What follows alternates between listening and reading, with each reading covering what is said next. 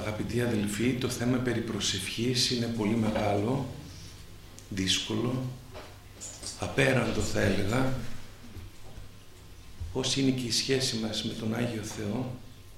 Και γι' αυτό ακριβώς σήμερα, επειδή τολμούμε να πλησιάσουμε, να προσεγγίσουμε αυτά τα μυστικά μονοπάτια της προσευχής, όλη η διαπραγμάτευση του θέματος θα είναι μέσα από την εμπειρία των Αγίων, των ασκητών, των διδασκάλων της Εκκλησίας μας. Τι μπορούμε να πούμε εμείς άλλωστε για ένα τόσο μεγάλο μυστήριο και μάλιστα πώς να τολμήσει κανείς να μιλήσει περί προσευχής όταν δεν έχει σχεδόν καθόλου εμπειρία προσευχής ουσιαστικής, δυνατής, αγίας. Πρέπει να έχει κανείς τις εμπειρίες των Αγίων για να τολμήσει να μιλήσει για αυτό το μεγάλο θέμα.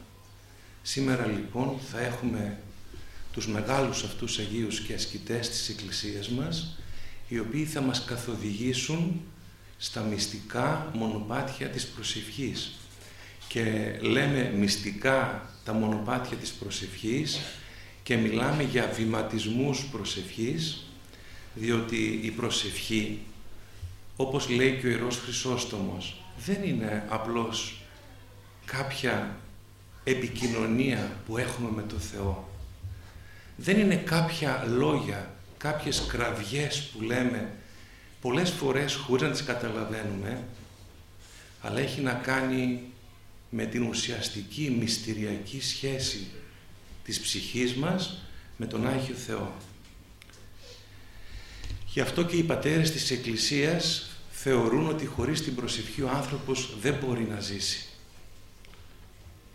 Και τονίζουν ότι η προσευχή είναι η πηγή κάθε πνευματικού αγαθού. Αν διαβάσει κανείς την κλίμακα του Αγίου Άντου Συναήτου, θα δει εκεί ότι η προσευχή δεν είναι μόνον επικοινωνία, αλλά είναι η ένωση, αυτός είναι ο στόχος της προσευχής, η ένωση του ανθρώπου με τον Θεό. Και είναι, λέει ο Άγιος, η πηγή όλων των αρετών. Και ο Άγιος Ιωάννης ο Χρυσόστομος, σε μια υπέροχη ομιλία του περί προσευχής, θα μας πει ότι η προσευχή δεν είναι λόγια όπως ήδη είπαμε, αλλά είναι πόθος και αγάπη προς το Θεό. Είναι φωτισμός της ψυχής. Είναι επίγνωση του Θεού. Είναι οδηγός ουράνιος. Και μάλιστα τονίζει ότι είναι μια πορεία η προσευχή. Είναι μια κίνηση. Δεν είναι κάτι το στατικό, κάτι το ακατανόητο μόνο, αλλά είναι μια κίνηση, μια πορεία που όπως λέει ο Άγιος Ιωάννης ο Χρυσόστομος υπερπηδά τα κτίσματα, περνά πάνω από τους ουρανούς, ανοίγει τις πύλες των ουρανών, ξεπερνά τους αγγέλους και φτάνει επάνω στο θρόνο του Θεού και αξιώνεται ο φτωχός και μηδαμινός και αμαρτωλός άνθρωπος να αγγίξει το Θεό, να μιλήσει με το Θεό, να ακούσει τη φωνή του Θεού, να ενωθεί με το Θεό. Ενώ λοιπόν χρόνια, από τα παιδικά μας χρόνια, μας έμαθε η μανούλα μας, όταν ήμασταν μωρά, να προσευχόμαστε, να σταυρώνουμε τα δαχτυλάκια μας, να λέμε το Πάτερ ημών, το Άγιος ο Θεός. Ακούσαμε στο κατηχητικό τόσα και τόσα για την προσευχή.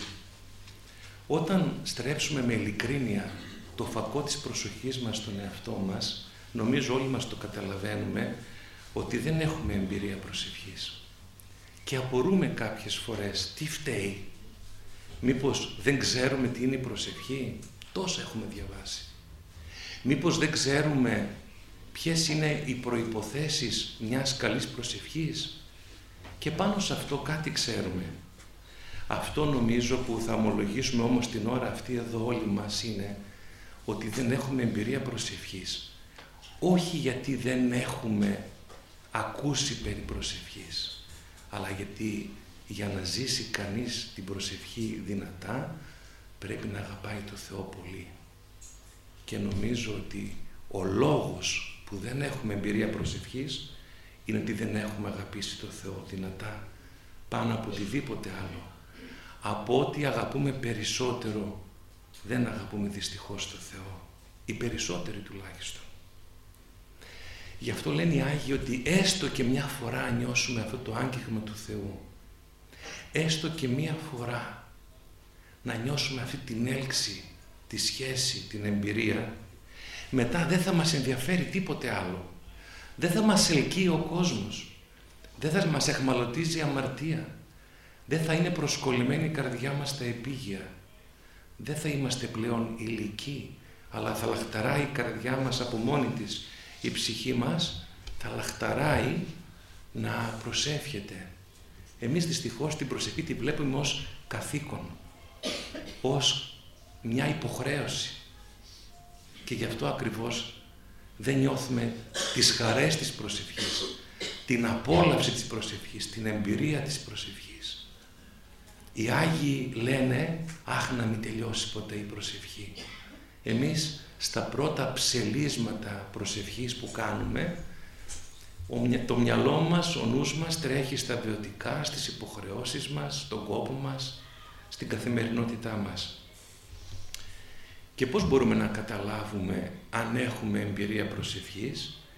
Όλοι οι Άγιοι που μιλάνε για το θέμα αυτό τονίζουν ότι αν είχαμε εμπειρία προσευχής θα έπρεπε να είχαμε και τους καρπούς της προσευχής. Ποιοι από εμάς λοιπόν είμαστε τόσο ειρηνικοί και χαρούμενοι μετά από μια εμπειρία προσευχής. Να κτηνοβολεί αυτή η χαρά στους γύρω μας. Να είμαστε ειρηνικοί, σε κάθε μας βήμα, στις δύσκολες ώρες, στο σπίτι, στα παιδιά, στην εργασία, στους δρόμους, παντού. Το αν προσευχόμαστε και αν έχουμε εμπειρία προσευχής δεν φαίνεται τόσο, λέει ο Άγιος Γρηγόριος ο Παλαμάς, την ώρα που προσευχόμαστε, αλλά τις υπόλοιπες ώρες, στις δύσκολες ώρες, στις ώρες του πειρασμού.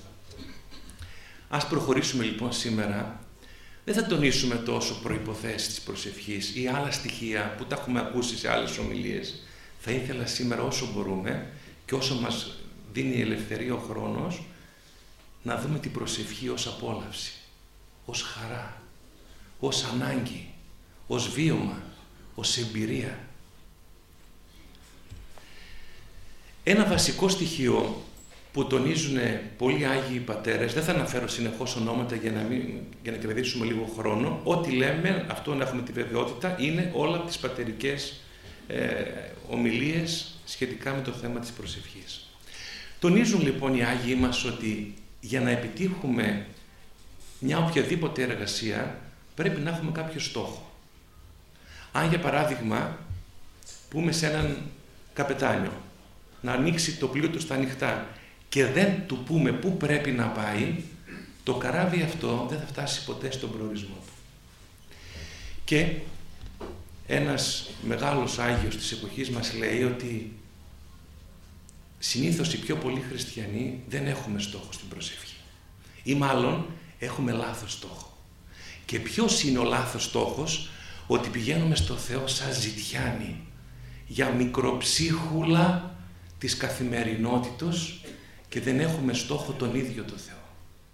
Δεν πάμε στην προσευχή επειδή αγαπούμε το Θεό, επειδή νιώθουμε μακριά του σκοτάδι, επειδή θέλουμε τη χαρά της παρουσίας Του, επειδή θέλουμε τον ίδιο το Θεό, αλλά πηγαίνουμε στην προσευχή, στα, στις δυσκολίες της καθημερινότητος, ζητιανεύοντας μικροπράγματα.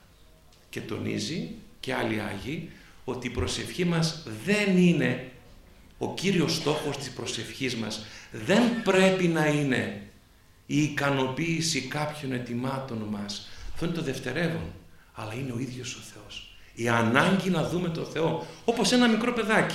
Λείπει η μανούλα από το σπίτι και περιμένει με αγωνία πότε θα έρθει από τη δουλειά η μαμά ή ο πατέρας και με το που θα ακουστεί το αυτοκίνητο στο δρόμο ή το κλειδί στην πόρτα με πόση λαχτάρα ένα μικρό παιδάκι θα τρέξει να αγκαλιάσει τον πατέρα, τη μάνα, γιατί νιώθει αυτή τη σχέση, αυτή τη σχέση αγάπης. Αυτό μας λείπει λοιπόν και γι' αυτό δεν έχουμε εμπειρία προσευχής. Για θυμηθείτε λίγο τον πρωτομάρτυρα Στέφανο. Ήτανε στο συνέδριο, 70 εξαγριωμένοι σύνεδροι και ο αρχιερεύς, ήτανε όλα προμελετημένα, η θανατική του καταδίκη ήταν βέβαιη και στην κρίσιμη ώρα που θα έβγαινε η απόφαση της θανατικής καταδίκης του διακόνου Στεφάνου, ο αρχιδιάκονος πρωτομάρτης Στέφανος δεν ζητάει από τον Άγιο Θεό να τον απαλλάξει από το μαρτύριο.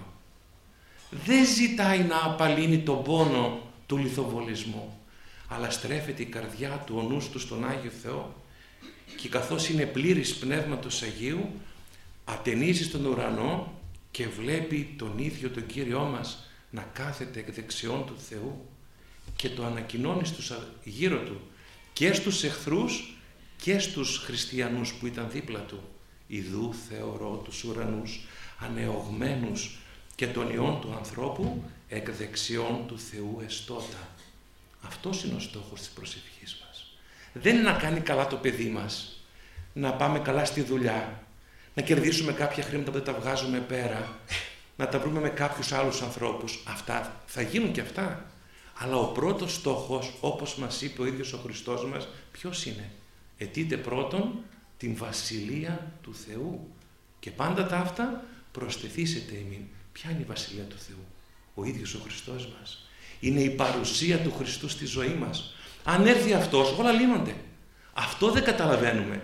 Θέλουμε να περνάμε καλά, να έχουμε μια πολύ ωραία σχέση με τους γύρω μας, μια ζωή αντισταυρική, χωρίς δυσκολίες, χωρίς πειρασμούς, να μας τα κάνει ο Θεός εύκολα, λες και είναι ένας πρωθυπουργός που θα βολέψει τη ζωή μας, αλλά με τον ίδιο ουσιαστική σχέση δεν έχουμε. Ένα δεύτερο στοιχείο, πέρα από την έλλειψη στόχου, υπάρχει και ένα άλλο βασικό πρόβλημα. Όπως τονίζουν οι ιεροί πατέρες σχετικά με το θέμα λένε το εξής.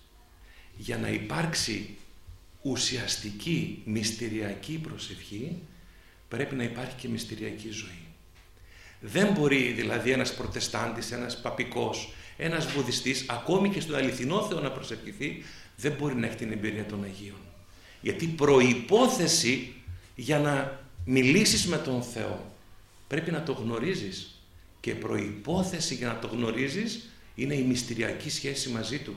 Να είσαι βαπτισμένος στο όνομα της Αγίας Τριάδος, χρησμένος, να έχεις κοινωνήσει τον Χριστό και να ζεις την εμπειρία αυτή. Ουσιαστικά λένε οι ερμηνευτές ότι η προσευχή είναι μια προέκταση της Θείας Κοινωνίας κοινώνησα την Κυριακή και θέλω όλη την εβδομάδα να διατηρήσω αυτή την εμπειρία, αυτή τη σχέση προσμονή και απόλαυση. Άρα λοιπόν με κέντρο τη μυστηριακή ζωή, την Ιερά Εξομολόγηση, τη Θεία Κοινωνία, η προσευχή είναι η γέφυρα που μας συνδέει τη Θεία Κοινωνία με τη μετάνοια, με την κάθε μας πτυχή της ζωής μας, μέσα όμως από τα μυστήρια της Εκκλησίας μας. Τώρα, ως προς το περιεχόμενο της προσευχής, όλοι μας το ξέρουμε αυτό, θα πούμε και μερικά έτσι δύο-τρία στοιχεία πρακτικά για να μπούμε στο θέμα μας. Όλοι ξέρουμε ότι η προσευχή μας πρέπει να περιέχει τρία στοιχεία. Ποια είναι αυτά, η δοξολογία, η εξομολόγηση και η οικεσία. Τα χαρακτηριστικά αυτά δεν είναι στοιχεία που ε, ας πούμε περιεκτικά διατύπωσαν κάποιοι σύγχρονοι θεολόγοι, αλλά βρίσκουμε αυτό, αυτό το στοιχείο ήδη από ομιλίες του Μεγάλου Βασιλείου και του Ιερού Χρυσοστόμου και να σας πω ένα συγκεκριμένο, πούμε, για παράδειγμα, κομματάκι πολύ ωραίο κειμενάκι του Μεγάλου Βασιλείου που λέει το εξής. Όταν προσεύχεσαι, μη ζητάς άλλα ντάλλον. Μη ζητάς δηλαδή χρήματα, δόξα, εξουσία, όλα αυτά που φεύγουν και χάνονται, αλλά να ζητάς τη Βασιλεία του Θεού και Αυτός θα σου δώσει όλα τα υπόλοιπα που χρειάζεσαι για το σώμα σου. Και στη συνέχεια λέει, υπάρχουν δύο τρόποι προσευχής. Ο ένας είναι της δοξολογίας και ο δεύτερος της αιτήσεως. Όταν προσεύχεσαι όμως, μην αρχίζεις αμέσως με τα αιτήματα, διότι γίνεσαι ύποπτος στον Θεό.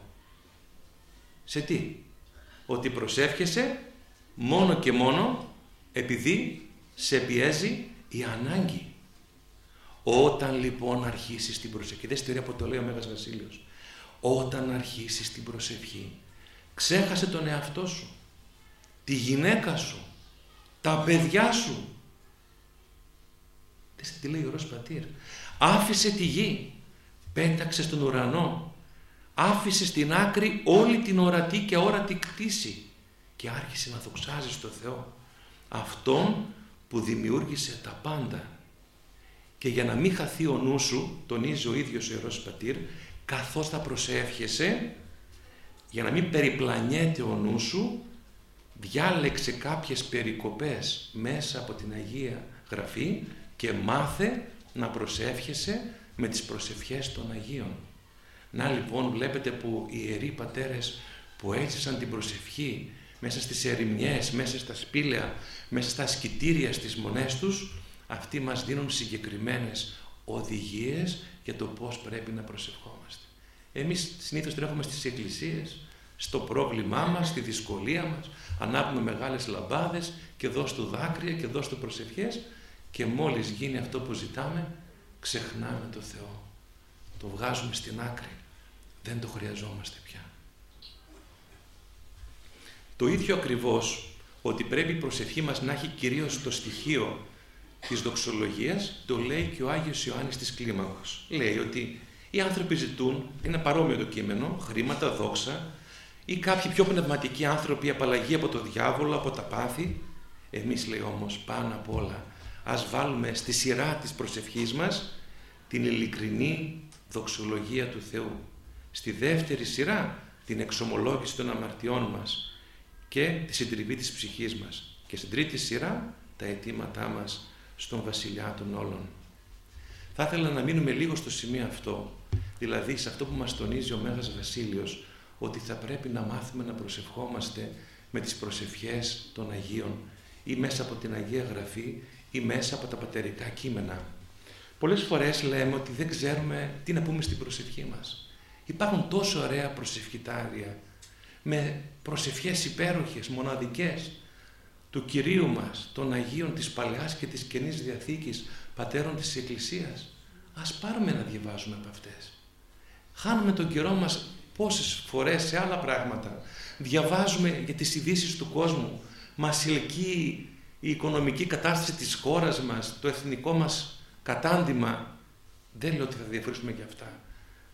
Στη δύσκολη ώρα ποιο είναι το όπλο μας και ποια είναι η απάντησή μας όλα αυτά, η προσευχή. Και τι να πούμε; Να λοιπόν, οι πατερικές προσευχές, οι προσευχές των Αγίων. Και μάλιστα, πολλοί πατέρες της Εκκλησίας μας συνιστούν να τις μαθαίνουμε απ' έξω. Να μάθουμε τον εξάψαλμο, τόσο δύσκολο είναι. Ξυπνάμε το πρωί. Δεν μπορούμε να ξέρουμε να πούμε λίγους ψαλμούς μέσα από την καρδιά μας.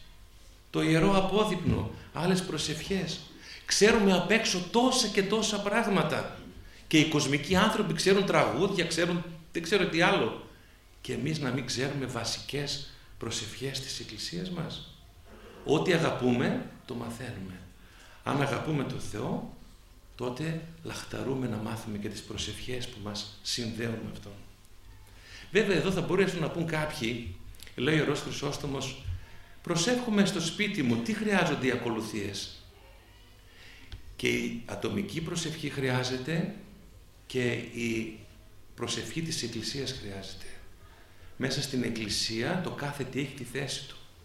Ακόμη και όταν στην Εκκλησία δεν κατανοούμε κάποιες ακολουθίες στον όρθρο, στον εσπερινό, ακόμη και αν δεν καταλαβαίνουμε τα λόγια, λέει ο Ρος Χρυσόστομος, η ψυχή μας παίρνει τη χάρη του Θεού, ευωδιάζει η ύπαρξή μας και μάλιστα κάποιοι πατέρες τονίζουν ότι όταν δεν καταλαβαίνουμε τα λόγια της προσευχής, επειδή δεν δεν φταίμε σε αυτό, τότε ο Χριστός μας ακούει πιο πολύ την προσευχή μας, γιατί δεν έχει μια επιβράβευση, μια ικανοποίηση προσευχή μας, ή ακόμη και όταν είμαστε κουρασμένοι, κατάκοποι, διαλελειμμένοι μετά από τη δουλειά, τότε η προσευχή μας ακούεται πιο πολύ από τον Θεό. Βέβαια, στο θέμα αυτό θα ήθελα να πω και κάτι που θα ήθελα να μας προβληματίσει. Για σκεφτείτε πριν 100 χρόνια, 200, που δεν υπήρχε ηλεκτρικό ρεύμα, αυτοκίνητα, οι άνθρωποι στα χωράφια, στα πρόβατα, στα ζώα, στις δουλειές και όμως κατάκοποι μέσα στον καύσωνα, στο κρύο, στη βροχή. Έτρεχαν με λαχτάρα τα απόγευμα που χτυπούσε η καμπάνα στον Εσπερινό. Άφηναν τις δουλειές τους. Έτρεχαν πρωί-πρωί την Κυριακή στην εκκλησία εμείς τι πάθαμε. Όλα μας κουράζουν. Όλα μας φταίνε. Όλα μας φαίνονται δύσκολα. Θέλουμε μια ζωή άνετη, χωρίς κόπο. Αλλά προσευχή χωρίς κόπο δεν μπορεί να μας δώσει χαρά και εμπειρία. Είπαμε λοιπόν ότι η προσευχή είναι μια πορεία. Θα το εξηγήσουμε λίγο αυτό. Τι σημαίνει προσευχή; Είναι σύνθετη η λέξη από την πρόθεση προς και ευχή. Δηλαδή, είναι μια οικεσία που απευθύνεται σε κάποιο πρόσωπο. Άρα λοιπόν και μόνο η λέξη προσευχή προϋποθέτει κίνηση και σχέση του ανθρώπου, η μία πλευρά, με το Θεό.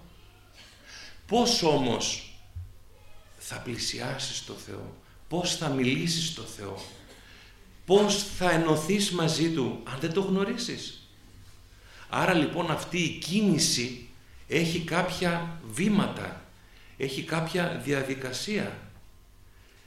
Για να μιλήσεις με τον Θεό πρέπει να το γνωρίσεις και για να το γνωρίσεις τον Χριστό υπάρχουν κάποιοι βηματισμοί. Θα αναφερθούμε σε αυτούς τονίζοντας όμως ταυτόχρονα και κάποια άλλα πρακτικά στοιχεία. Για παράδειγμα, ακούμε από, από πολλούς σήμερα δεν έχω χρόνο, δεν προλαβαίνω. Έχω πολλές δουλειές, τρέχω συνεχώς, δεν προλαβαίνω με τίποτα να προσευχηθώ. Και τα ακούς αυτό καμιά φορά από πολυτέκνους γονείς, τους δίνεις ένα μικρό δίκιο, να τα ακούσεις όμως και από άλλους που χάνουν τις ώρες τους δεξιά και αριστερά.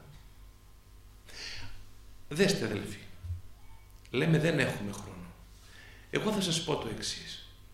Πόσες ώρες την ημέρα είμαστε στο λεωφορείο; Δεν μπορούμε εκεί μέσα να προσευχηθούμε;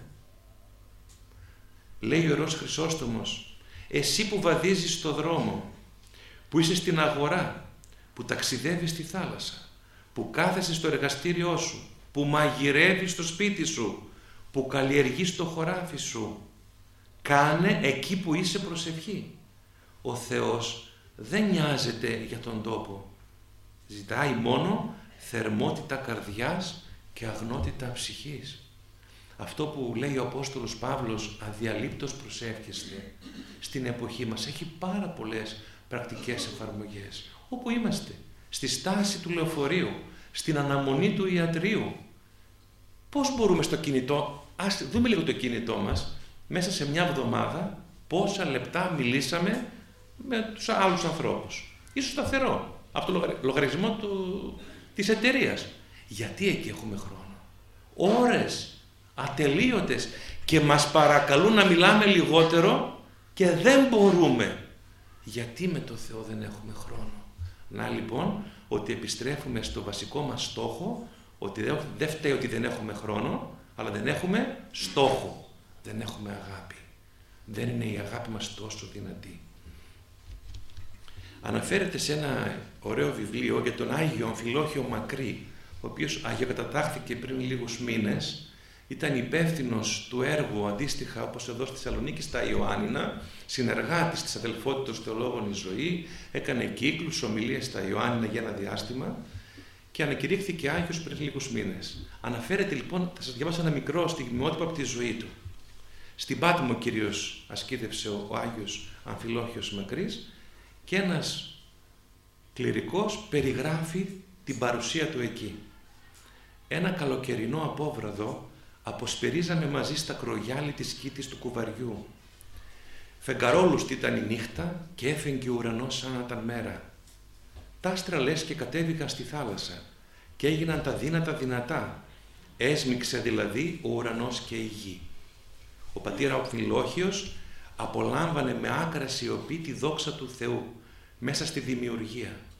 Το πρόσωπό του ήταν βιβλίο ανοιχτό, χρυσοσέλιδο εκείνη τη νύχτα έλαμπε ολόκληρος, μυσταγωγούσε τα ουράνια πράγματα με το μυστήριο της σιωπής. Όσο περνούσε η νύχτα, τόσο η ομορφιά μεγάλωνε. Τίποτε δεν ακουγόταν.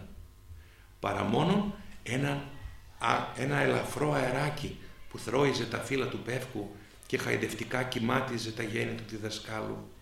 Κοίταξα τον όσιο κατά πρόσωπο και άρχισα να μονολογώ. Θεέ μου, Γι' αυτό λάμπει το πρόσωπό του. Γιατί παντού και πάντοτε ζει με την αίσθηση των Αγίων, με την παρουσία των Οσίων. Συνεχώς προσεύχεται, συνεχώς βρίσκεται σε φιλόθεη ενασχόληση, σε ουράνια κατάπαυση. Άκουσε στη Θεία Λειτουργία την Κυριακή το άνος χώμεντας καρδίας και έμεινε εκεί. Ξεχάστηκε, δεν ξαναγύρισε στις ανθρώπινες τροπές. Αυτό είναι η προσευχή αδελφοί. Να μένει η καρδιά μας στο άνος χώμεντας καρδίας της Κυριακής ή της εορτής όλη την εβδομάδα. Όπου και αν βρισκόμαστε. Στο λεωφορείο, στο τρένο, στο αεροπλάνο, στη δουλειά και στον ύπνο μας ακόμη λέει ο Ρος Χρυσόστομος να μπαίνει ο Θεός στον ύπνο μας. Πειρασμούς θα έχουμε πολλούς. Αναφέρει ο Όσιος Ιάκωβος Τσαλίκης, ακούστε ένα πειρασμό, για να τον εμποδίσουν οι δαίμονες από την προσευχή. Καθώς προσευχόταν ένα βράδυ στο ασκητήριο του Οσίου Δαβίδ, είδε να εμφανίζονται ξαφνικά σκορπιοί. Η σπηλιά γέμισε αμέτρητους σκορπιούς. Τον περικύκλωσαν από όλες τις πλευρές Ακόμη και από την οροφή του σπηλαίου κρεμόντουσαν, σαν τσαμπιά από στα φύλλη. Τρώμαξε για λίγο βλέποντας την παγίδα του διαβόλου, όμως επικαλούμενος τον Όσιο Δαβίδ και την αψευδή εξουσία του Κυρίου, του πατίνε πάνω όφεων και σκορπίων, πήρε μια πέτρα με την οποία χάραξε ένα κύκλο γύρω του και κάνοντας το σημείο του σταυρού διέταξε «Μέχρι εδώ, εκεί θα σταθείτε» και συνέχισε άφοβα την προσευχή του και κανένα σκορπιός δεν πέρασε όλη τη νύχτα τον κύκλο. Γιατί το λέμε αυτό αδελφοί; Γιατί και εμείς στην καθημερινότητά μας θα βρούμε ένα σωρό εμπόδια. Όχι σκορπιούς, άλλες δυσκολίες, υποχρεώσεις, ανάγκες, δυσκολίες, καθήκοντα. Όλα μπορούμε να τα ρυθμίσουμε εάν ξέρουμε αυτό που λένε οι πατέρες της Εκκλησίας πάντα Θεού δεύτερα. Πρώτα είναι ο Θεός και μετά είναι όλα τα άλλα. Για να αρχίσει όμως η προσευχή μας, μπαίνουμε τώρα στο βηματισμό. Πρέπει να υπάρχει χώρος. Πρέπει να υπάρχει χώρος καταρχήν μέσα μας, εσωτερικός. Θα δούμε, εμείς συνήθως τον εξωτερικό κοιτάμε, να υπάρχει ησυχία, θα τα πούμε αυτά στη συνέχεια. Μέσα μας είναι Κύριος ο θόρυβος. Μέσα μας είναι το πρόβλημα. Εάν δεν φτιάξουμε χώρο, δεν δώσουμε χώρο, δεν την προσευχή μας, η ένωσή μας με τον Θεό μέσα μας συντελείται. Μέσα μας τελεσιουργείται. Εάν λοιπόν δεν ετοιμάσουμε χώρο με νηστεία, με πνευματική μελέτη, με μια στροφή του εαυτού μας, προς τον εαυτό μας, συγγνώμη, με μια αυτοκριτική, με μια συντριβή για αυτό που είμαστε, δεν μπορεί να ξεκινήσει η προσευχή. Όταν μέσα μας έχουμε εμπάθειες, πικρίες, μνησικακίες, σκέψεις για αδελφούς, εκδικητικότητα, ζήλιες και άλλα πάθη, πώς μπορεί η ψυχή μας να στραφεί στο Θεό; Θα λέει το στόμα μας λόγια και ο νους μας θα ταξιδεύει αλλού. Για να υπάρξει αυτός ο χώρος δεν προϋπόθεση αυτής της υπάρξεως δεν είναι μόνον αυτά τα οποία αναφέραμε. Αλλά χρειάζεται να σκεφτούμε και κάτι πάρα πολύ σημαντικό, να σκεφτόμαστε κάθε φορά που πάμε να κάνουμε την προσευχή μας. Τι; Εφόσον η προσευχή, είπαμε, είναι κίνηση και έχει στόχο όχι μια συνομιλία, αλλά μια ένωση με τον Θεό πρέπει να σκεφτούμε σοβαρά και να, να πούμε ποιος ζητά να ενωθεί με ποιον; Ο υλικός με τον άϊλο, το σκοτάδι με το φως, το ορατό με το αόρατο, το γήινο με το ουράνιο και το πιο συγκλονιστικό, η αμαρτία με την αγιότητα. Είναι δυνατόν; Δεν είναι. Και γι' αυτό η προσευχή είναι μυστήριο. Είναι αδύνατο να ενωθεί ο αμαρτωλός άνθρωπος με τον Άγιο, Αγιότατο, πανυπερτέλειο Θεό. Δεν είναι δυνατό να συνυπάρξει το νερό με τη φωτιά. Δεν γίνεται. Γι' αυτό, για να συντελεστεί αυτή η κίνηση, όχι η ένωση, και η κίνηση μόνον, πρέπει να παρέμβει ο Θεός στη φύση μας, πρέπει να παρέμβει ο Θεός στα χαρακτηριστικά της ψυχής μας, να τελεσιουργήσει ένα μυστήριο μέσα μας για να ξεκινήσει πορεία. Πώς μπορεί ο άνθρωπος, για παράδειγμα σήμερα, να πει θα πάω με τα πόδια στην Κρήτη. Γίνεται, δεν μπορεί να πάει. Ή να πάει με τα πόδια στο φεγγάρι, δεν μπορεί να πάει.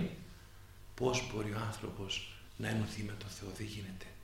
Όχι μόνο γιατί δεν υπάρχει δρόμος, αλλά γιατί ζητάει ο σκοτισμένος, ο εμπαθής, ο αμαρτωλός να ενωθεί με τον Άϊλο, με τον Τέλειο, με τον Άγιο Θεό. Γι' αυτό λοιπόν λέμε ότι η προσευχή είναι μυστήριο. Και γι' αυτό είναι μυστήριο. Και δεν είναι ο δρόμος εύκολος. Τρίτο χαρακτηριστικό. Είναι πολύ δύσκολος. Οι πατέρες της Εκκλησίας ονομάζουν την προσευχή πάλι με το Θεό.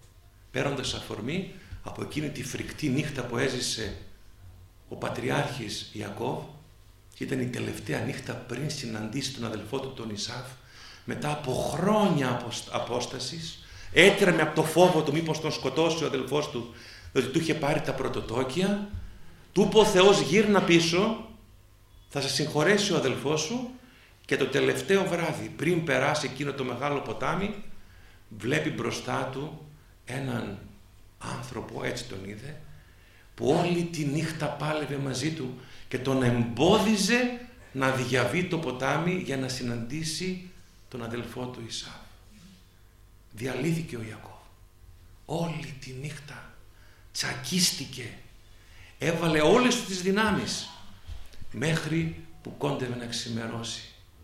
Και γύρω στο ξημέρωμα άρχισε να κατανοεί ότι μπροστά του δεν είχε έναν άνθρωπο ή έναν άγγελο αλλά είχε τον ίδιο το Θεό ο οποίος κάποια στιγμή σε μια έκρηξη αγάπης προς το πλάσμα του λέει στον Ιακώβ με νίκησες αλλά για να μην καυχηθεί ο Ιακώβ για αυτή την πάλι την ολονύκτια έδωσε ο Θεός είναι ανθρωπομορφική η έκφραση αλλά είναι πολύ σημαντική να την εδώ να την αναφέρουμε μια γερή κλωτσιά στο μυρό του Ιακώβ και έμεινε ο Ιακώβ κουτσός σε όλη του τη ζωή. Για να θυμάται ότι δεν νίκησε ο ίδιος τον Θεό αλλά ο Θεός ήθελε να χάσει. Και λένε οι Ιεροί Πατέρες ότι η προσευχή είναι μια πάλι που κάνει ο άνθρωπος με τον Θεό μια πάλι που, στην οποία ο Θεός θέλει να χάνει. Και την παρομοιάζουν με την πάλι που κάνουν κάποιοι γονείς με τα αγοράκια τους, οι πατεράδες όταν είναι μικρούλια και για παιχνίδι παίζουν με τα αγοράκια τους και κάποια στιγμή ο πατέρας σε μια έκρηξη αγάπης λέει στο παιδάκι του «Με νίκησες» και χαίρεται ο μικρούλης που νίκησε τον πατέρα του. Χαίρεται ο μικρός άνθρωπος και ο ανάξιος διότι στην προσευχή με τα αποδάκρια, στεναχμούς, γόνατα, παρακλήσεις, ακολουθίες, προσευχές, οικεσίες νίκησε το Θεό. Νικάει το Θεό; Όχι. Ο Θεός νικέται και θέλει να νικέται. Αλλά για να νικηθεί ο Θεός θέλει να πέφτεις μπροστά Του, να το κλείνεις το δρόμο, να φωνάζεις, να επιμένεις, να μην παρεξηγείσαι. Να οικετεύεις σαν ένα μικρό παιδάκι και να τον παρακαλάς.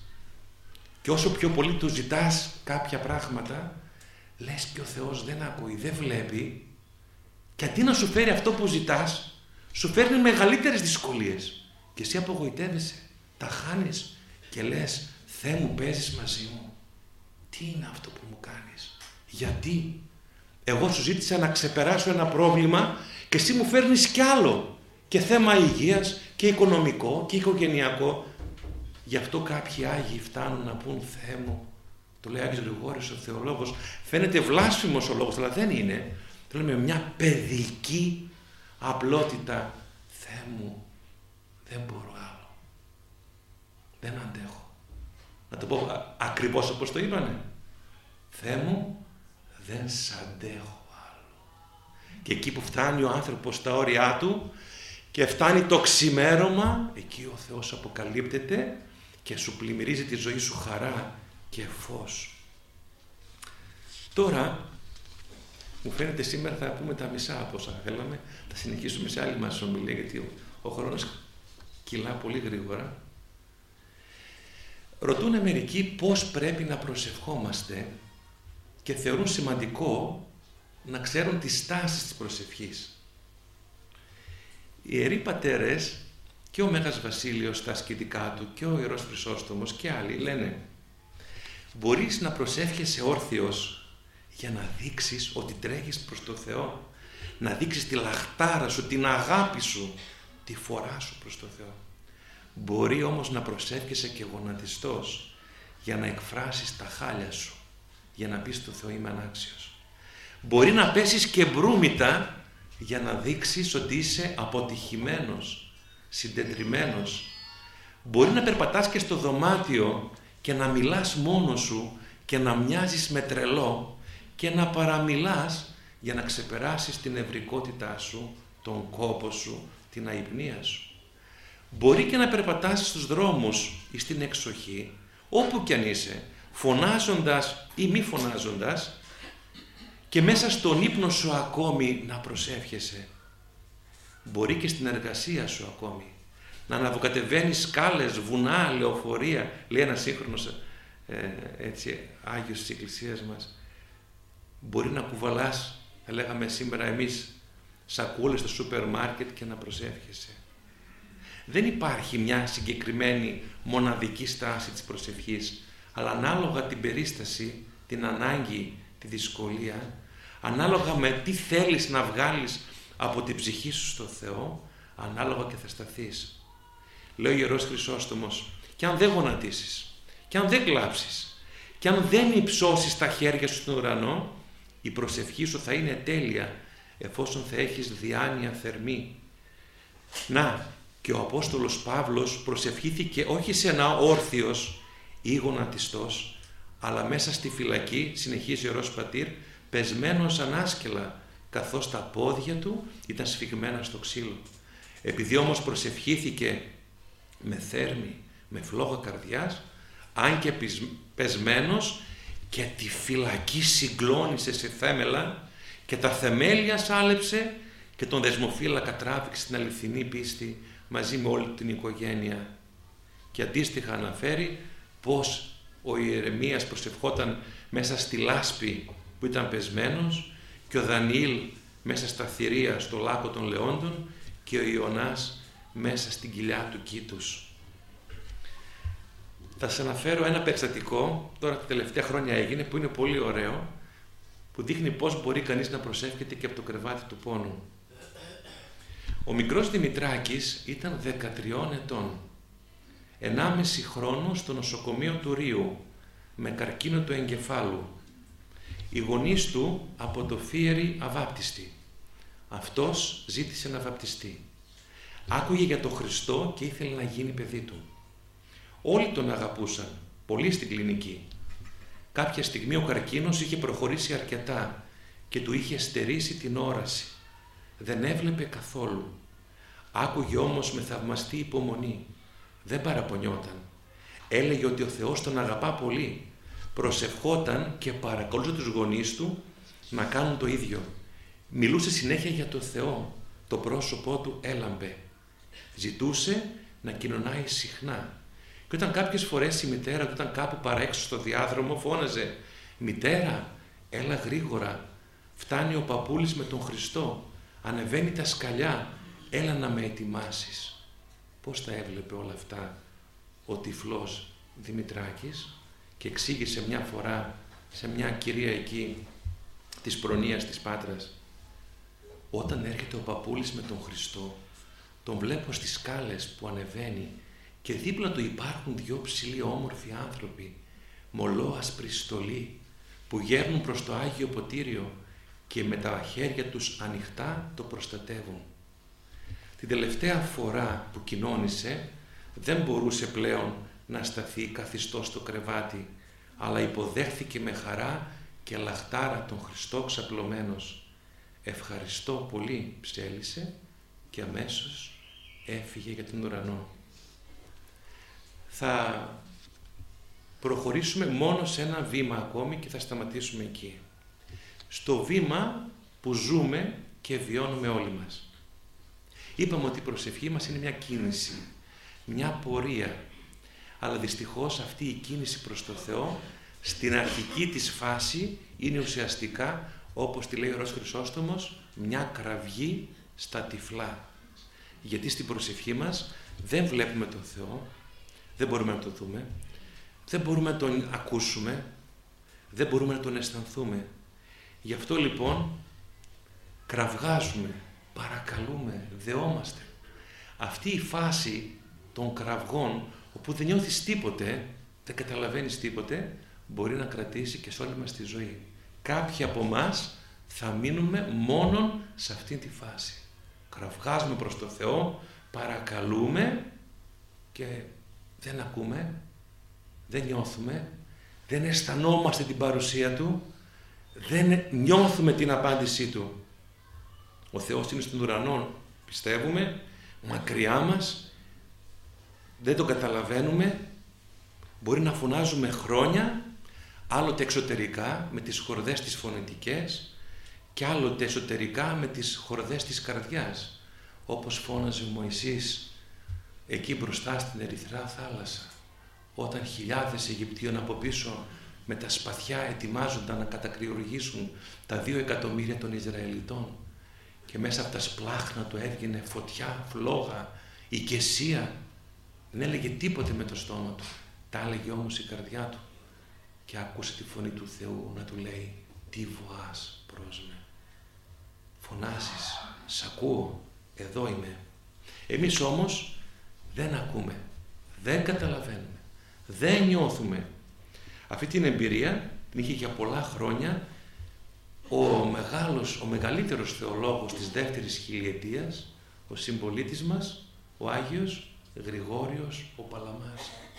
Χρόνια ασκητής, χρόνια στην προσευχή, στην άσκηση, στην μελέτη των γραφών, στη μυστηριακή ζωή και κράβγαζε, λένε οι συναξαριστές του, χρόνια. Κύριε, φώτισόν μου το σκότος, υπεραγία Θεοτόκε, φώτισόν μου το σκότος.